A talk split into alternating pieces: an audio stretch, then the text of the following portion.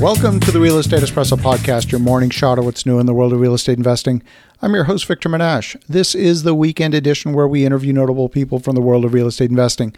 Today is no exception. We have a great guest all the way from just south of Denver, Colorado. Welcome to the show, Scott Saunders. Hey, Victor. Thank you. Great to be with you today. Well, great to have you here. Now, Scott, you've been in this business for, gosh, close to three decades, and you specialize in tax sheltered exchanges, uh, among other things. And before we get into the details, maybe give a little bit of your back, give a little bit of your backstory and how you got to this point in your journey.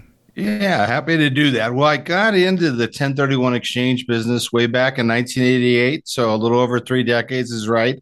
The the whole industry then was just still evolving. You know, today 1031 exchanges have become very common, um, both in the commercial and residential sector. I think uh, a recent report that was just done by E&Y showed that something like 20 to 25 percent of all commercial transactions go through a 1031 exchange now, either on the sale or purchase. So I've kind of grown up in the industry. I'm the former president of the National Trade Organization, and I spend quite a bit of time um, educating people back in Congress on the benefits of 1031 exchanges for the economy, how it stimulates transactional activity and the flow of capital. So, pretty involved there working with our government affairs committee. Fabulous. Now, 1031 is one of those things. This is the opportunity, of course, to shelter a capital gain from tax by doing a like exchange into a into an asset uh, that's held for investment. What are the? What are the types of things that often cause investors to trip up and become disqualified from that sheltering of the capital gains?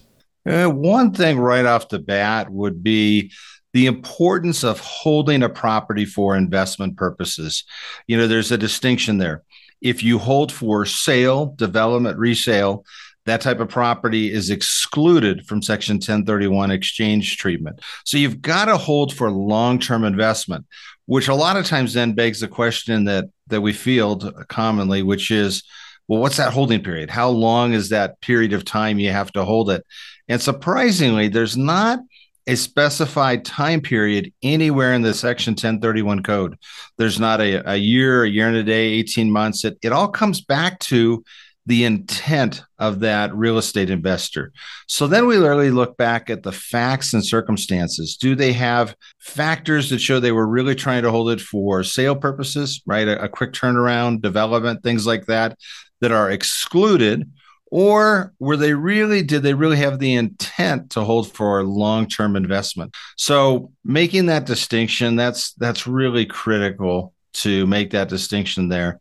Um, you know another one just in the marketplace and, and it's changing but in the last couple of years it's been challenging finding replacement properties within Absolutely. that 45 day period. You know, the market in a lot of areas has just been very low on inventory and an investor sells an asset where they have a lot of gain, but now they've got to redeploy it. They've got to identify that within that 45 day identification period. And so finding suitable assets um, has been challenging. Now that maybe changing a little bit as market conditions are adjusting a little recently, but that's a big factor as well.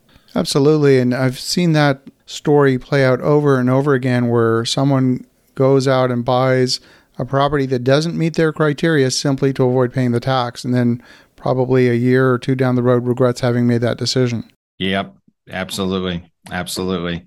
So you talked about dealing in land. So I guess if that gets disqualified as opposed to getting capital gains treatment, it's treated as ordinary business income, which is of course taxed at a much higher rate. And you mm-hmm. talked about the intent, you talked about the hold period. What would be some of the other mitigating factors that would keep you on the right side of that ruling? Um, the thing that you really want to do is pre- create that paper trail. You know, we, we all know that there's going to be an uptick in audits, you know, and we could debate what income levels and what businesses will get audited, but it's pretty clear that we're going to see more audits, you know, on a go forward basis. I think keeping that paper trail, establishing that investment intent. Let, let's say you hold land for development and your intent changes and now you want to hold it for long-term investment.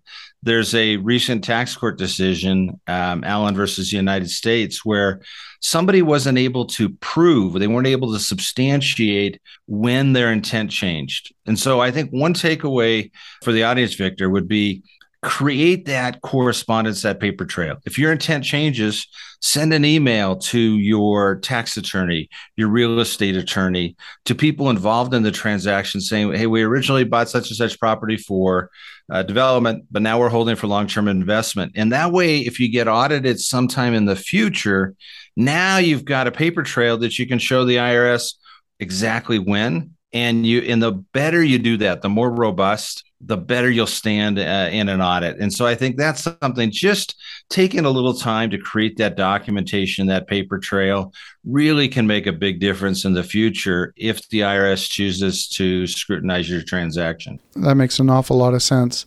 Now, there are other sheltering mechanisms that are available. There's the Delaware Statutory Trust, there's other structures out there. You want to talk a little bit about the interplay when these structures might apply?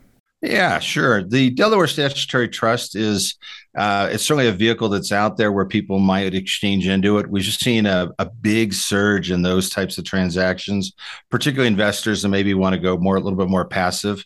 Those can be used in kind of two different ways. Maybe you exchange into a in a Delaware Statutory Trust. A lot of times you hear them referred to by the initials a DST a lot of times people exchange into those with all of their equity. Sometimes an investor might do a 1031 exchange. They sell an asset, let's say for, you know, four or five million. They buy a replacement property for only four million, and they've got that difference left over. And the choice is either, boy, do I want to pay taxes on that, or maybe take that leftover piece and roll it into a DST and a 1031 exchange. So you pick up a little diversification. You know, maybe you got to pick up a different geographic market and it shelters then all of the gain, right? Now you have a fully deferred exchange because you've redeployed all of the equity. Uh, keep in mind, you have to have the same or a greater amount of, of aggregate debt also but that's a way where somebody could take advantage of a vehicle like a, a DST is either as a replacement property by itself or with that leftover piece at the, you know, after buying one or two replacement properties and there's a, a piece of equity left behind rather than paying taxes to Uncle Sam, why not get that working back into real estate?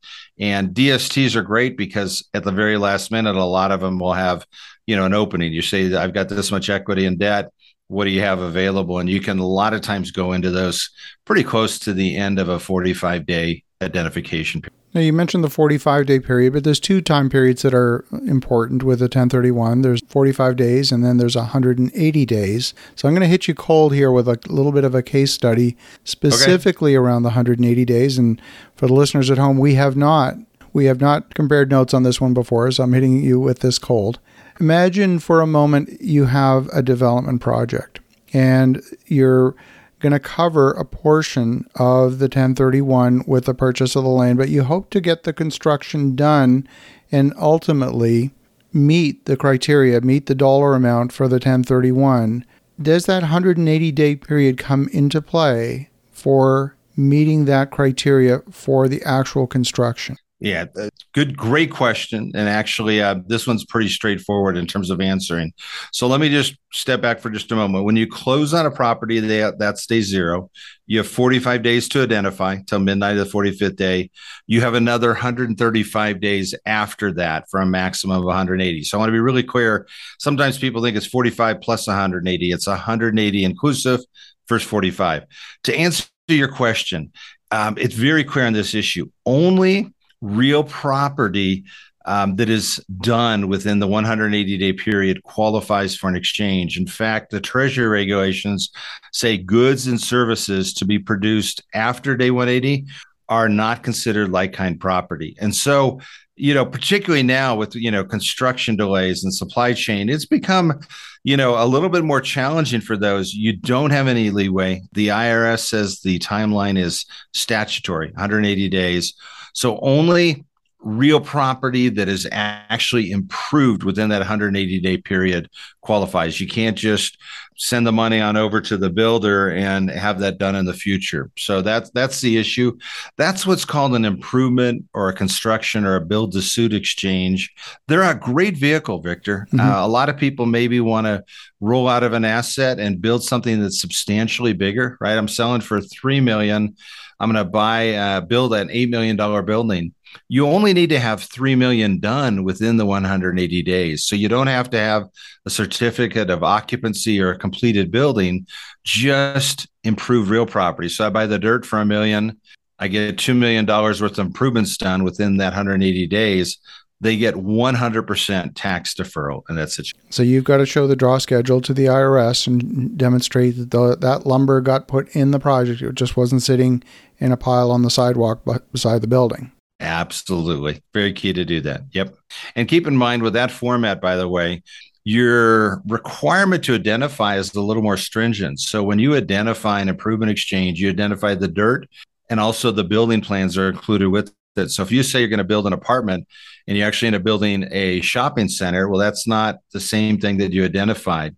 So the the actual letter, the the text of the law says in as much detail as is practicable at the time you identify. So normally plans, you know, here's the here's the parcel and here are the plans with it normally that's you know reasonable. And you can do running construction changes right? If you have a plan for uh, you know a roof and you change the pitch of it or the siding that's not material. So that stuff is certainly allowed. Sure sure. Fabulous.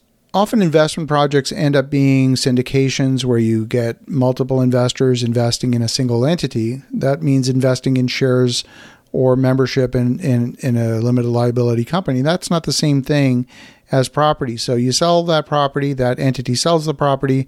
Those investors are now joined at the hip. They are married forever if you want to go into a 1031 exchange. Are there other types of structures that offer a little bit more latitude so that investors can go their own separate ways um, post sale of a property? Or is this worth talking and thinking about in advance of closing on a deal? It, it absolutely is, Victor. Uh, a lot of people hold title in different entities, right? Partnerships, LLCs, syndications. First off, it's really easy if the entire partnership, let's say, wants to exchange. So if all of the partners want to exchange, the partnership sells the asset to a buyer and the entire partnership does the 1031 exchange. So any entity can do an exchange, whether it's a partnership, LLC, S Corp, C Corp, trust. Where things get stickier is if I've got a partnership, let's say with 40 partners, and 25 of them want to exchange, 15 want to just receive the money. The code is really clear. You cannot do a 1031 exchange on a partnership interest, it's prohibited. So you can't do an exchange there. But there are a couple workarounds, uh, a couple ways to approach this in a 1031 exchange context. One is what we call a swap and drop approach. So the partnership sells the asset, buys a replacement property, and after the exchange is over, disperses to those 15 former partners uh, interest in it. Now that sounds good on the surface. It really works much better with two, three, four partners, you know, closely held partnership. It's not going to work for a partnership with 40 partners. By far, the more common approach is to do what is called a drop and swap. So in a drop and swap, the partnership elects to no longer be a partnership. And they actually deed out of the partnership to now the 40 former partners where they're tenant and common co-owners. Now that they own an interest in real property directly rather than an interest in a partnership that owns real property, now those that want to exchange can do a 1031 exchange on their respective interest and those that sell at the closing receive the cash which becomes taxable. But there's one area to, to keep in mind the earlier you can do this, the better it is. Um, it's not advisable, or it certainly is riskier to do this right before closing. So if you can plan in advance, drop out and season it for a period of time where you hold title as tenant common co-owners, that's much much better. Uh, you know, here in in the states, uh, one particular state has taken a really aggressive position on challenging these, and that's the state of California. So the maximum tax rate there is 13.3%. And they're aggressively going after swap and drops, uh, drop and swaps, where somebody did that right before closing or right afterwards.